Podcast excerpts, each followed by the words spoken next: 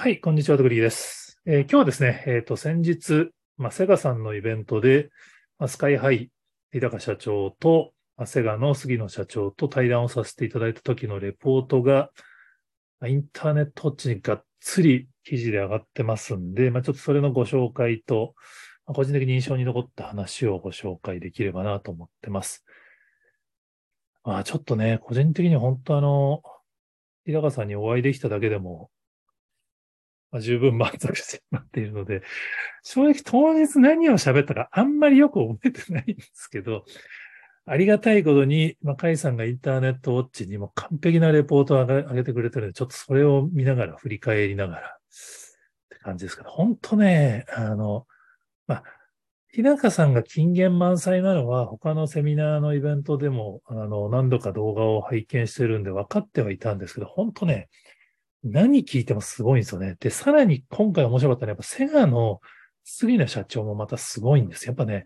二人とも本当にファンを考えながら経営している経営者なんだなっていうのがめちゃめちゃよくわかる。まあ、本当30分の短いセッションを、あの、当日、どさくさ紛れて45分伸ばさせていただいて、もう本当に堪能させていただきましたけど、もうね、あの、まあ、レポートを読んでいただくのが一番本当によくわかると思うので、いいんですけど、まず個人的に感動したのが、そのセガさんが BMSG にオファーをしたのがもうね、ザ・ファーストが始まった瞬間なんですよ。一本目見た後とからしいんですよね。すごくないですか、まあ、すごくないですかって、その、僕自身はもう正直とっくにザ・ファーストが終わって、B ファーストがデビューして、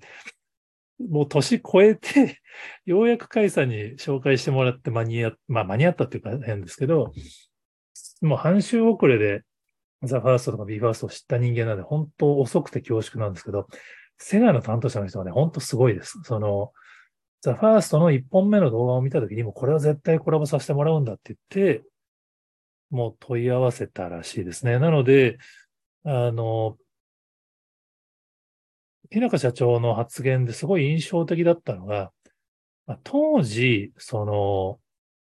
BMSG はもう超新興の会社だったんですよね。まあ今でこそ振り返ると BE:FIRST こんだけ売れてるんだから、まあそれはみんなコラボしたがるよねって話なんですけど、ザ・ファースト始まったばっかりのタイミングですよ。よくね、コラボ提案すると思うんですけど、だから、日高さん側からしても、やっぱりそのセガという大企業で、その、やっぱ BMSG にななかったのがやっぱ信頼と実績らしいんですよね、当時。やっぱその、それを持っているセガさんとコラボできる。しかも、まあ、セガのやっぱりイメージというとしてこの挑戦を続けていて、恐れず言うならエラーを辞さないという印象があったっていうね。やっぱ新しいチャレンジを日高さんはしたいんで、そういう挑戦をしてくれる企業じゃないと一緒にはやれないっていう。でも、セガならやれるよねって思ったからこのコラボになったってことらしいですね。本当、あの、このね、もうやっぱり、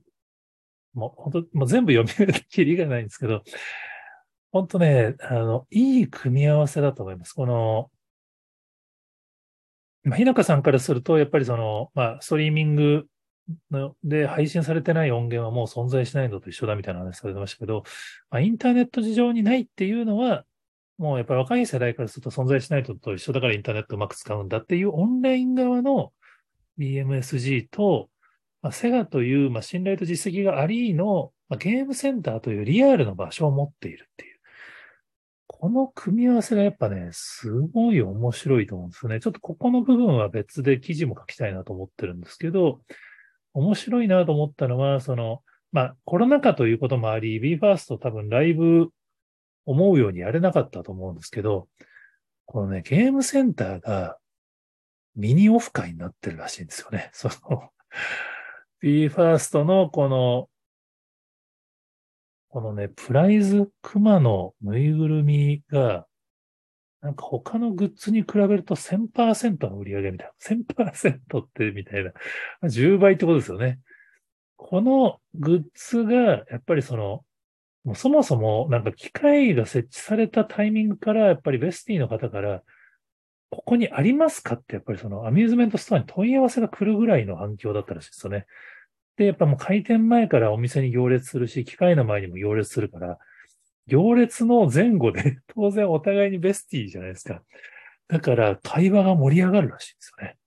で、多分その、あの、プライズが、その、お目当ての推しのキャラかどうかみたいなのも多分その、あるから、多分現場で交換会みたいなことも発生するっぽいんですよね。それによって、実はその、BMSG 側からしても、この、BE:FIRST のライブとかをやれないから、なかなかこの、あの、ファン同士の交流の場を持てなかったのが、実はそのセガのアミューズメントストアがオフ会の場になるっていう。すごいね、いい組み合わせだったんだと思います。で、このね、その、まあ、僕自身はもう本当あの、まあ、スカイハイウォッチャーとしてですね、まあ、日高さんの、まあ、追っかけというか、この、日高社長の追っかけをしてるんですね。この経営者として、やっぱりこの、従来の、やっぱり日本の、あの、業界においては、まあ、SNS 活用というのは、まあ、どちらかというとリスクとして見られてたのが、まあ、日高さんは、まあ、あくまでやっぱりそのインターネット上になければないも一緒だっていう考え方だから、もうそのファンのシェアっていうのも当然やるのであるっていうのは、これはもう皆さんもよくご存知だと思いますけど、まあ、ガイドラインで、これはやっていいですってことが書いてあるんですよね。で、まあ、ツイッターの投稿でも、ぜひ、まあ、変なことじゃなければもう全部スルーするからガンガンやってくれとおっしゃってたっていうこと、ね。まあ、大好きなやつはすいません。僕はな、あの、モデレーターが長く喋りすぎちゃったんですけど、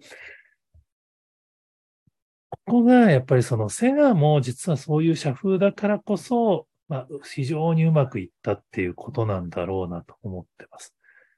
まあ、途中の、あの、今後やりたいことみたいなくだりの時に、あの、杉名社長は、まあ、世界に30億人っていう単位の話をされるんですよね。まあ、ゲームをする人たちが世界に30億人いるんで、まあ、セガは、その30億人の人たちに、まあ、いかにファンになってもらうかっていうことを考えてやってるんだっていう話をしたときに、やっぱね、平賀社長、さんがやっぱり経営者としてめっちゃ羨ましそうな顔するんですよね。まあ、逆に言うと音楽は本来多分世界80億人がターゲットなんですけど、やっぱり、平賀さんからするとまだそのグローバルっていうのは道半ばなので、やっぱりそのセガさんは本当にそのグローバルに30億人の、ま、市場に本当にリーチしてる会社ですから、まあ、個人的にはね、やっぱこの、今後もいろいろやっていくっておっしゃってたんで、まあ、実はゲームコラボで、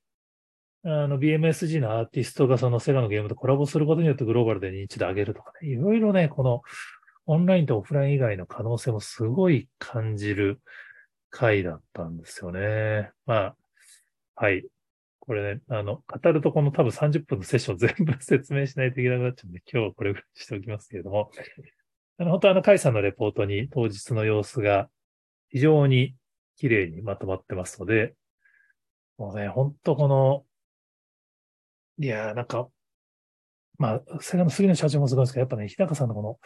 オーラがすごいんですよね。この、まあ、アーティストとしてのオーラもあるんですけど、まあ、ある意味その、まあ、セガの杉野さんは3000人の会社の経営者なんで、もう本当、